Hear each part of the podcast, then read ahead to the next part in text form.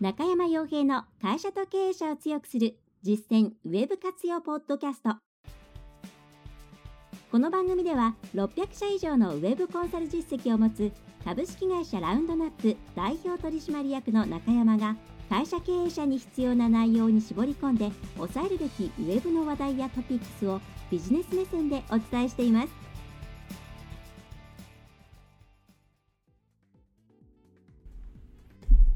皆さんこんにちは、え、小さな企業のウェブコンサルティング、え、小さな企業のウェブ活用などを支援しております。ラウンドナップウェブコンサルティングの中山です。で本日もですね、え、ウェブセミナー、え動画の方では YouTube、えそれから音声ながら聞き用ではポッドキャストの方で、えウェブセミナー第何回ですかね。230だか40だか。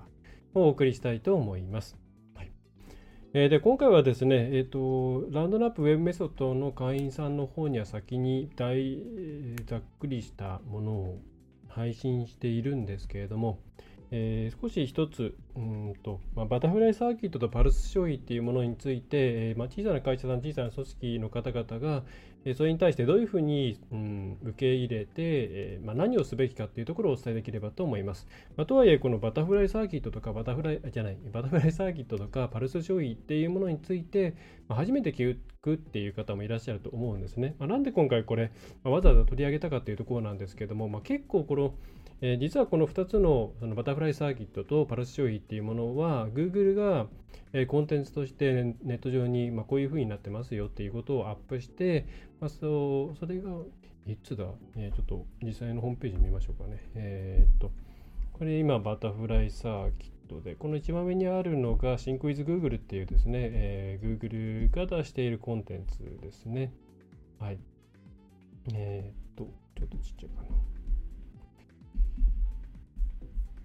2020年1月、あれ今 2020?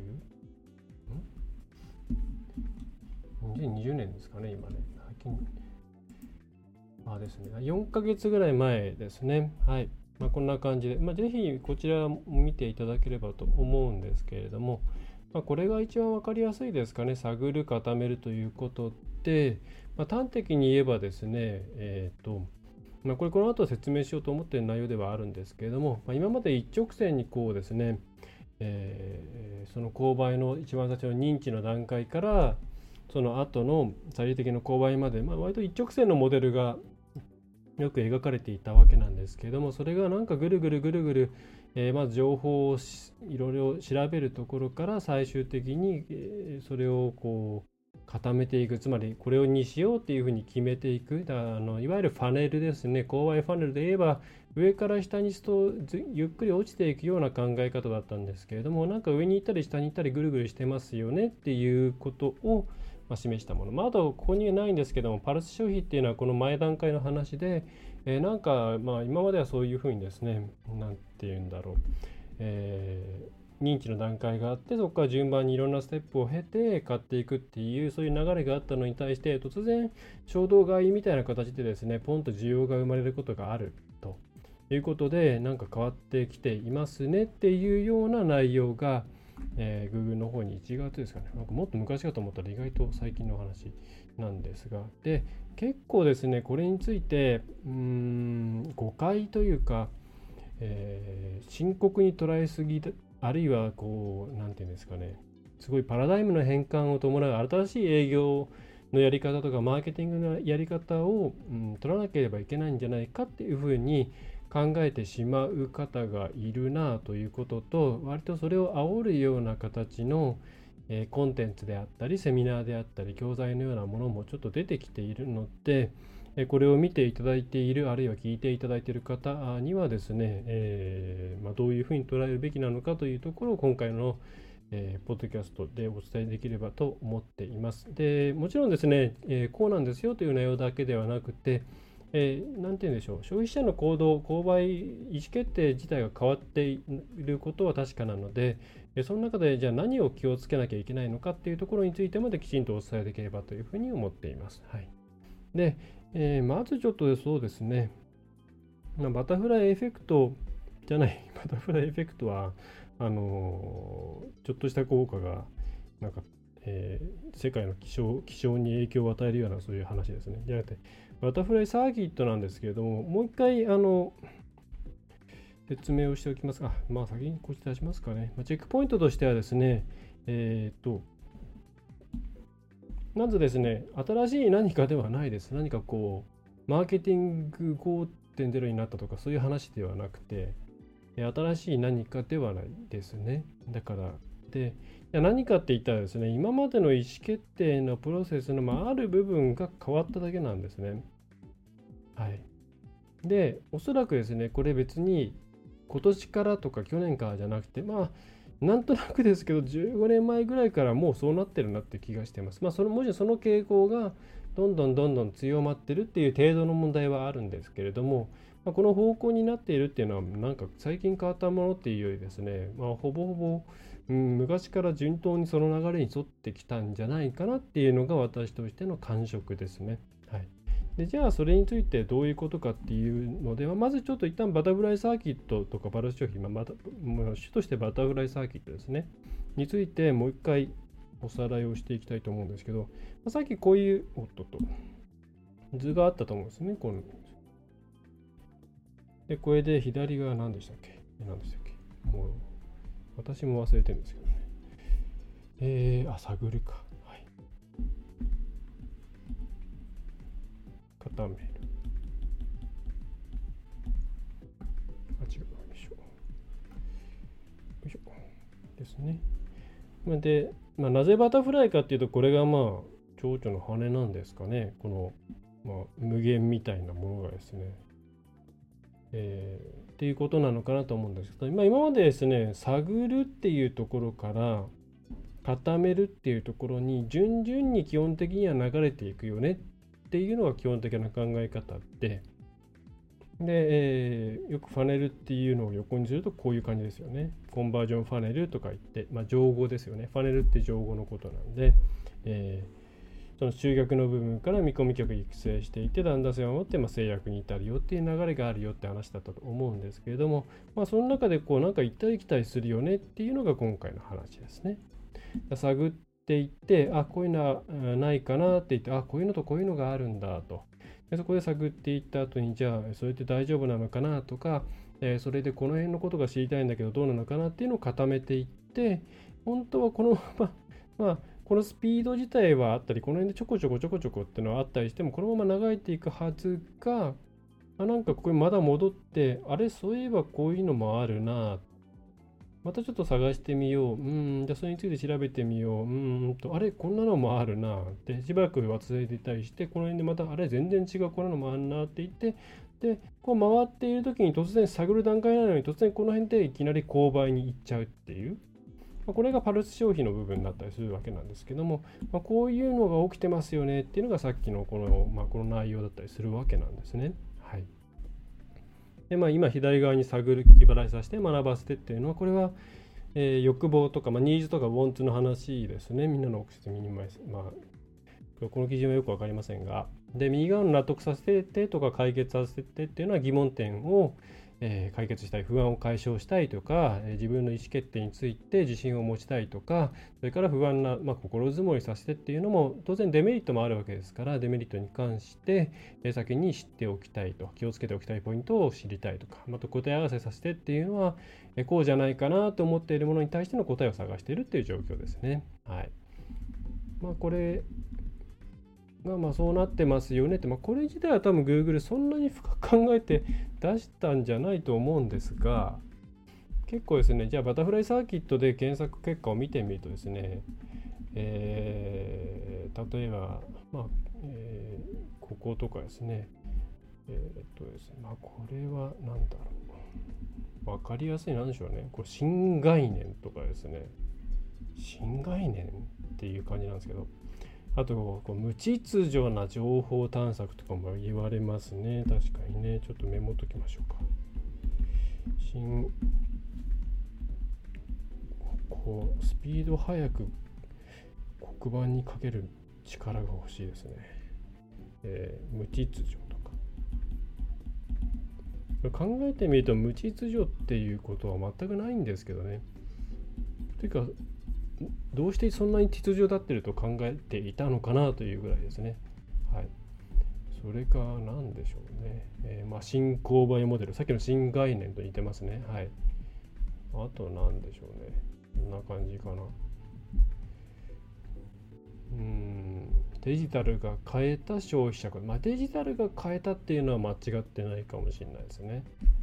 はい、その辺この後お話ししますけどで主観瞬発型っていうのもどうだと思いますね。はい、でマーケットは必読かっていうと別に必読じゃなくてお客さんに普通に接していればですね別に自然と気づいていると思います。はいまあ、この辺の言葉が多いかな。そうですね。はい。この辺ですね。はい。新概念、無秩序、負けた出力。まあ、全部ですね、あの言い過ぎだと思います。はい。で、デジタルが引き起こしたっていうのは、これは正しいと思います。はい。で、じゃあ、なぜこうなっているのかっていうのは、まあ、皆さんがですねあの購買行動をしている側として考えていただくと、まあ、ほぼほぼなんかイメージがつくんじゃないかなと思うんですけれども、えこうぐるぐる回ります。これ当たり前なんですね。はい、でこのじゃあ情報モデルっていうのは、まあ、一人一人のその個別のですね、えー、意思決定までのフローっていう意味で言ったらいまだにこれだと思います。あの衝動買いするような商品以外であれば個別に分けていけばこういうパーツがいろいろ組み込まれてるとは思いますけど、まあ、大枠マクロ的に見ていったらですねマクロっていうかまあ遠くから見たらこんな感じでぐるぐる回っていくっていう形になっていると思います。はいでまあ、この中の一つ一つの細かいところにこれがまあこんな感じで組み込まれているようなイメージでしょうね多分。はい、でどういうことかっていうとじゃあ何が違うかって話ですよね。はい、えー、っとあ間違えちゃった。こうか。で、じゃあこれは何が変わったかっていうと、うーんとですね、まあ、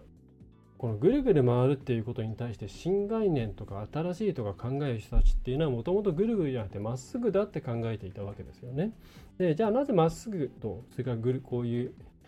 あの輪を描くような動きになるかっていうとまあ昔はまっすぐだったんですよ。昔っていうのは、まあ、ネットもない時代ですね。はいまあ、マスマーケティング、テレビとか4マス全盛期っていうところだと思います。であとは、まあ、ネットがないんで営業マンが訪問したりとかする、そういう営業の仕方をしていた時代、つまりどういうことかっていうと、情報、自分が欲しいというものに対しての情報量とか選択肢っていうものが極めて限られていた時代の産物なんですよ。だからあの最初に、えーえー、ととこれ出しちゃおうか。えー、違うな。えっ、ー、と、ですね。まあ、よく聞きますよね。アイアイドマ、アイダマ、えー、アイサス。まあ、他にもいろいろありますけども、似たようなもんですね。はい。あの、最近だと割とシェアとかそういうソーシャルメディアを意識したものも多いですけど、まあ、そんなに、そんなにシェア関係ないだろうと思いますけども、えー、まあ、アイダマ、アイドマ、えー、認知、アテンションがあって、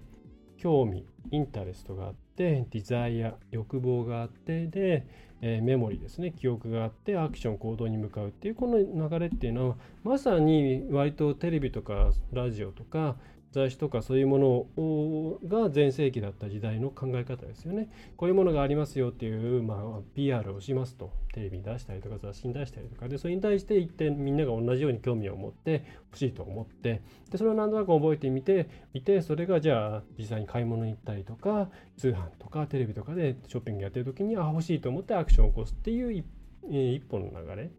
これがまあ間間ですよね。で、挨拶にしても同じで、何が変わったかっていうと、検索が入ったっていう、まあ、インターネット時代に対応しましたよっていう鳴り物入りで入ったのが挨拶モデルなんですけども、これも結局ですね、注意、まあ、知りました、それに対して検索をしました、検索をしていて情報収集して、で、あ、これがいいやっていて購買しましたっていう流れで、この検索の部分の情報収集っていうところが、これがですね、自分の中で、あ、自分情報収集しきったな、自分が欲しいものに関してきちんと、えーまあ、ある程度、まあ、9割8割は情報をきっちり拾ってその中で自分がに対して一番合ってるものがこれだっていうのを選べたなっていう感触があるから買うんですね。はい、でまずそもそもアイドマアイドマの時代っていうのはもう皆さんの中で買う買い手の側で、選べる選択肢っていうものがあんまりないんですよ。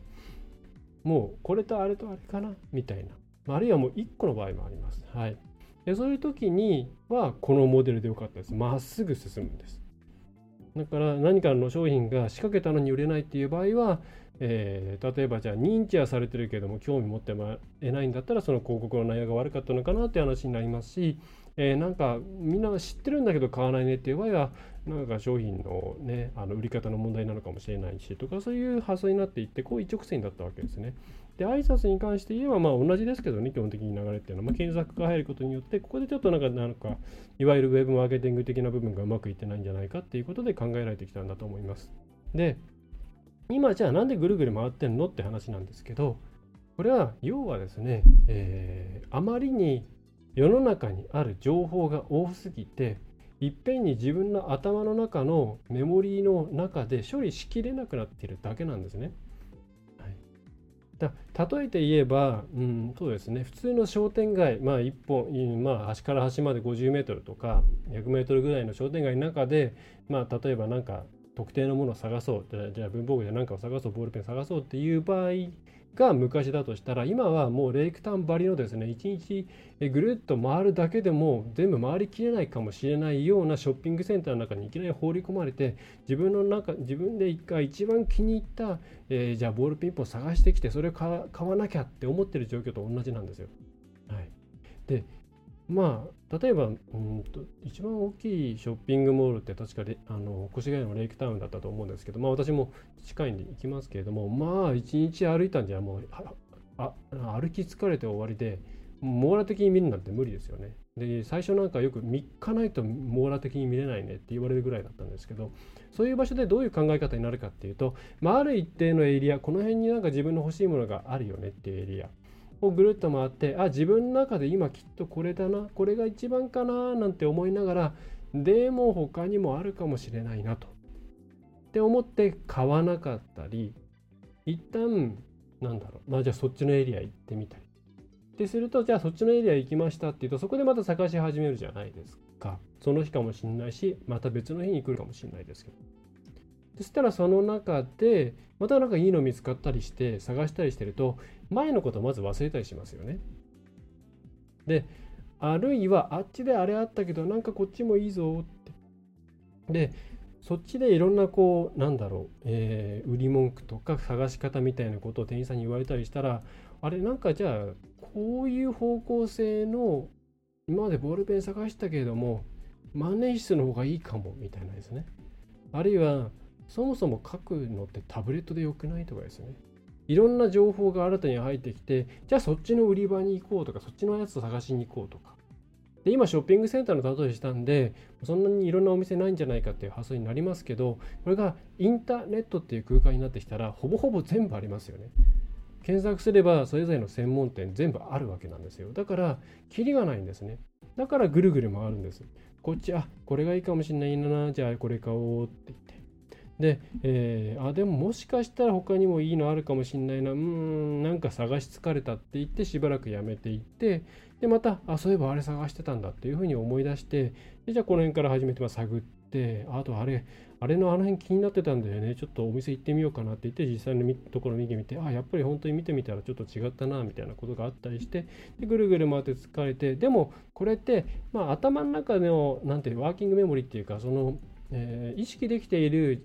範囲内では忘れてしまったことも結構その意識していない、まあ、潜在意識とまでまではいかないんですけれども下のレベルではくすぶっていたりするじゃないですか。皆さんもなんか不意にあそういえばこれ欲しかったんだ今あったんだこれ今買わなきゃっていうことってあのなんか歩いててあったりすると思うんですよね。日常的な買い物にしてもその娯楽的な買い物とかにしてもですよ。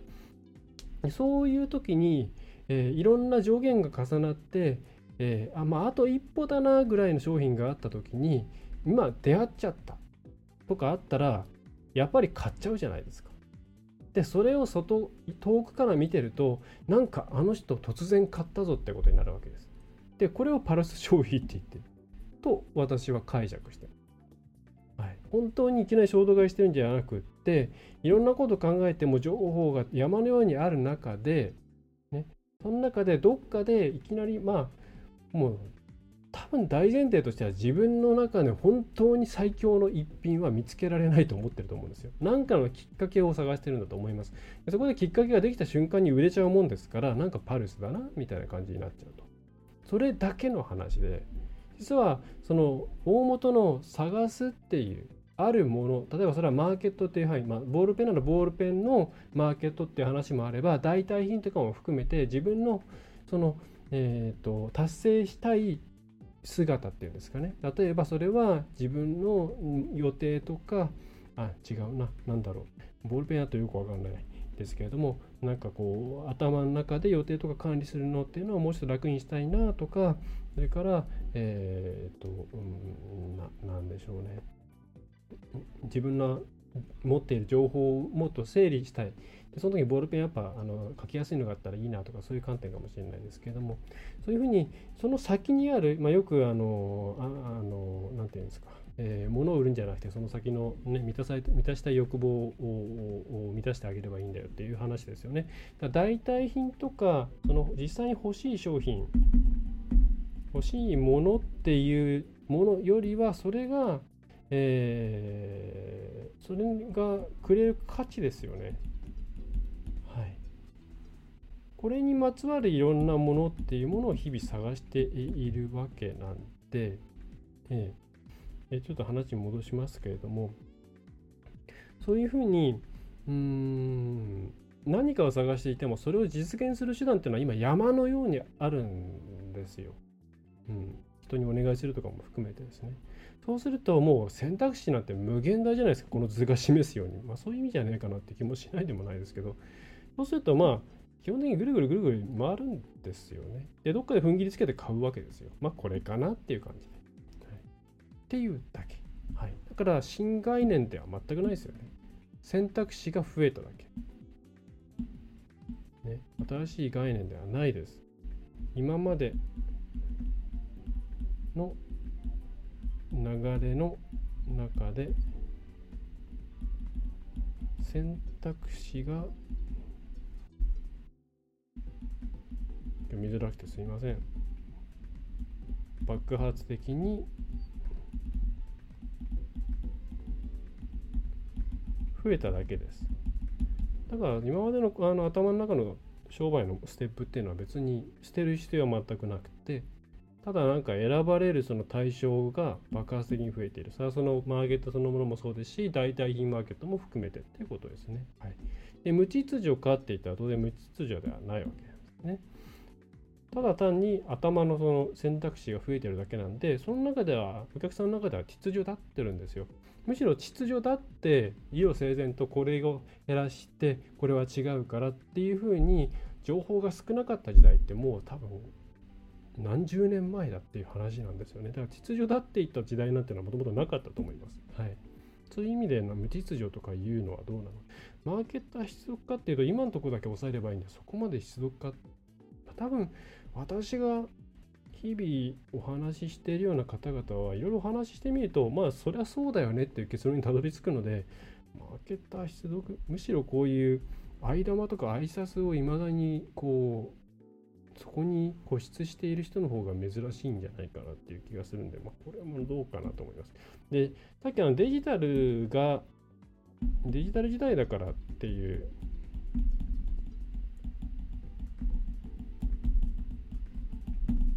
これは正しいと思うんですね。デジタル時代だからこそ山のような情報が手に入るようになっちゃったので、いわゆる情報の民主化が起きたので、まあ、この辺りね、これはまあ正しいと思います。はい。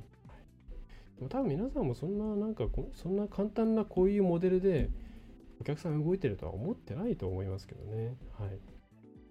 ていうふうに、まあ、ちょっとバタフライサーキット、パルス消費、全然過大評価する必要はなくって、単純に、えお客さんの頭の中のワーキングメモリに収まらないような量の選択肢ができているある時代ですよっ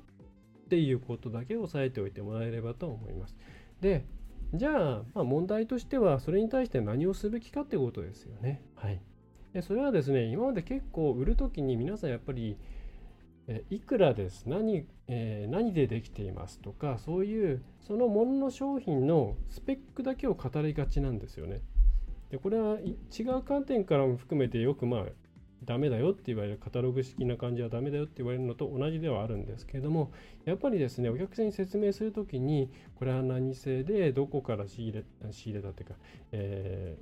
ー、どういうとこに置いたらよくてとかそういうですねあのスペックのところを語っても忘れられちゃうんですね。なんでかっていうとお客さんってそれによって何が実現できるかっていうところに頭が向いているんで例えば全然関係ないものでもその商品が自分の実現したい何かにマッチしてれば買ってくれるんですね。はい、だ自分自分の商品がどのマーケットに属しているかあるいはどの、えー、なんだろうカテゴリーに入っているかっていうそういう製品カテゴリーとかっていうのはもうあんまり考えなくていいと思います。要は誰にどんな価値を届けたいのか届けられるのかっていうところを明確にしておけばですねそれに結びつく人にとってはそれが商品の選定する商品選定のなんこれを明確にしておけばこれに合ったものを探している人は全然違う商品を探している人であっても皆さんの商品に出会った時にあこれもいいじゃんっていうふうになってくれます。つまり、え、スペックではなくて本当にこの商品っていうのはこういうあなたの生活に対してあるいはあなたの会社に対してこういう価値を提供できるんですよっていうものをきちんとあのもちろん1個じゃないと思うんですよいっぱいあると思うんですけどもそういうものをちゃんと一緒に伝えてあげることホームページとか、まあ、インスタとかそういうものでも何でもいいですけれども情報伝達をする際にはこれはこういう方にこういう価値を提供したくて作ったものなんですよっていうことをちゃんと伝えてあげるスペックではなくてむしろスペックなんて割とどうでもいいと思います。それによっていろいろな今まで思わな、えー思いもしなかったようなところからの引き合いが引き合いというか、えー、のニーズに対しての答えになってそこから売れていったりとかそういうことが起きてきます。はい、で今そういうですねねあのあともあの膨大なんで情報が印象に残すためにはスペックじゃ印象に残んないんですよね。あの会社のなんとかっていうやつはこういうことを価値をもたらしてくれるんだな、まあ、もたらしてくれるんだ。えー、っていうと、まあ、この会社っていうのはこういうことを目指していろんなことをやってる会社なんだなっていうふうに会社の方の理念とか考え方を押さえておいてもらえるとそうすると何が起きるかっていうとなんかその具体的な商品とかいろんなもの忘れちゃったとしても会社のことを覚えていてあれなんかこういう会社があってこういうことを目指そうと思ってるみたいな会社だったなと。とするとなんかこういう商品もあるんじゃないの？例えば睡眠とか安らぎとかそういうことを追求して何か、えー、を作ってる商品でとこであればもしかしたら自分の願いを叶える商品が他にもあるかもしれないという形でその思いとか何て言うんですかね、えー、目指すものという観点から思い出していってくれるんですね。これがなんか塊商品みたいなあのスペックだけだとまず思い出してもらえないんですよ。だそういうふうにぜひですねあの価値とかビジョンとかコンセプトっていうふうにうち呼びますけれども。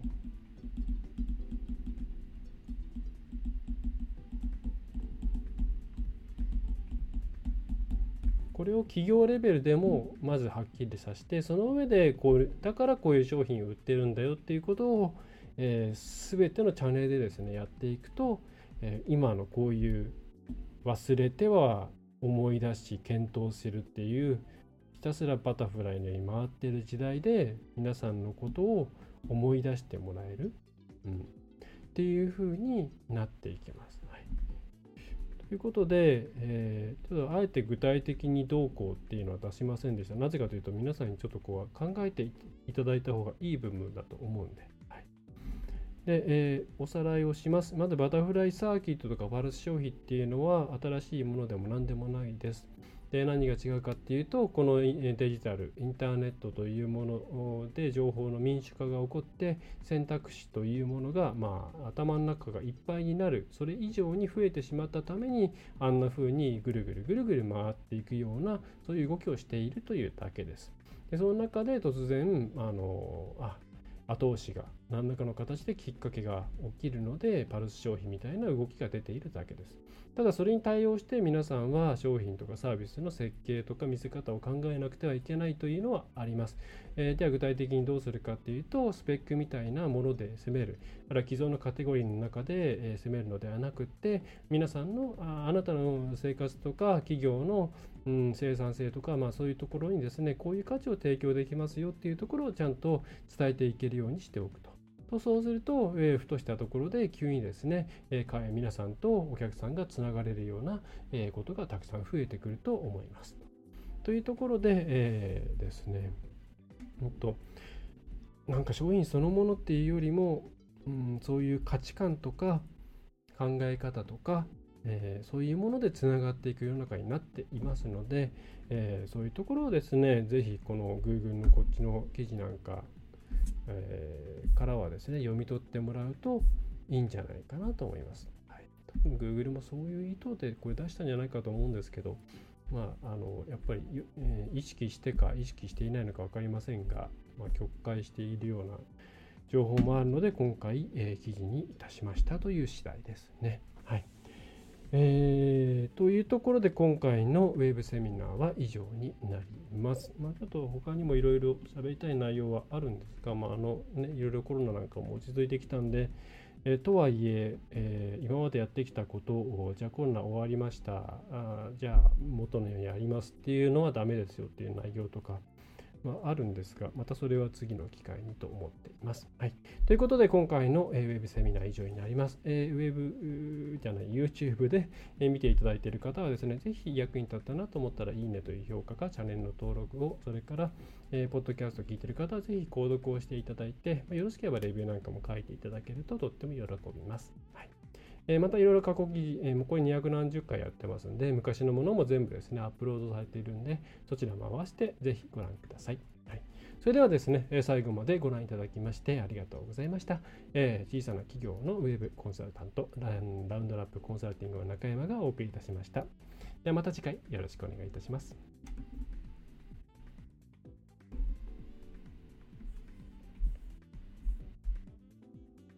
今回の内容はいかがでしたでしょうか？ぜひご質問やご感想をラウンドナップコンサルティングのポッドキャスト質問フォームからお寄せください。お待ちしております。また、ホームページにてたくさんの情報を配信していますので、ぜひブログ、メールマガジン、郵送ニュースレターや各種資料 PDF もご覧ください。この世からウェブを活用できない会社をゼロにするを理念とする株式会社ラウンドナップがお送りいたしました。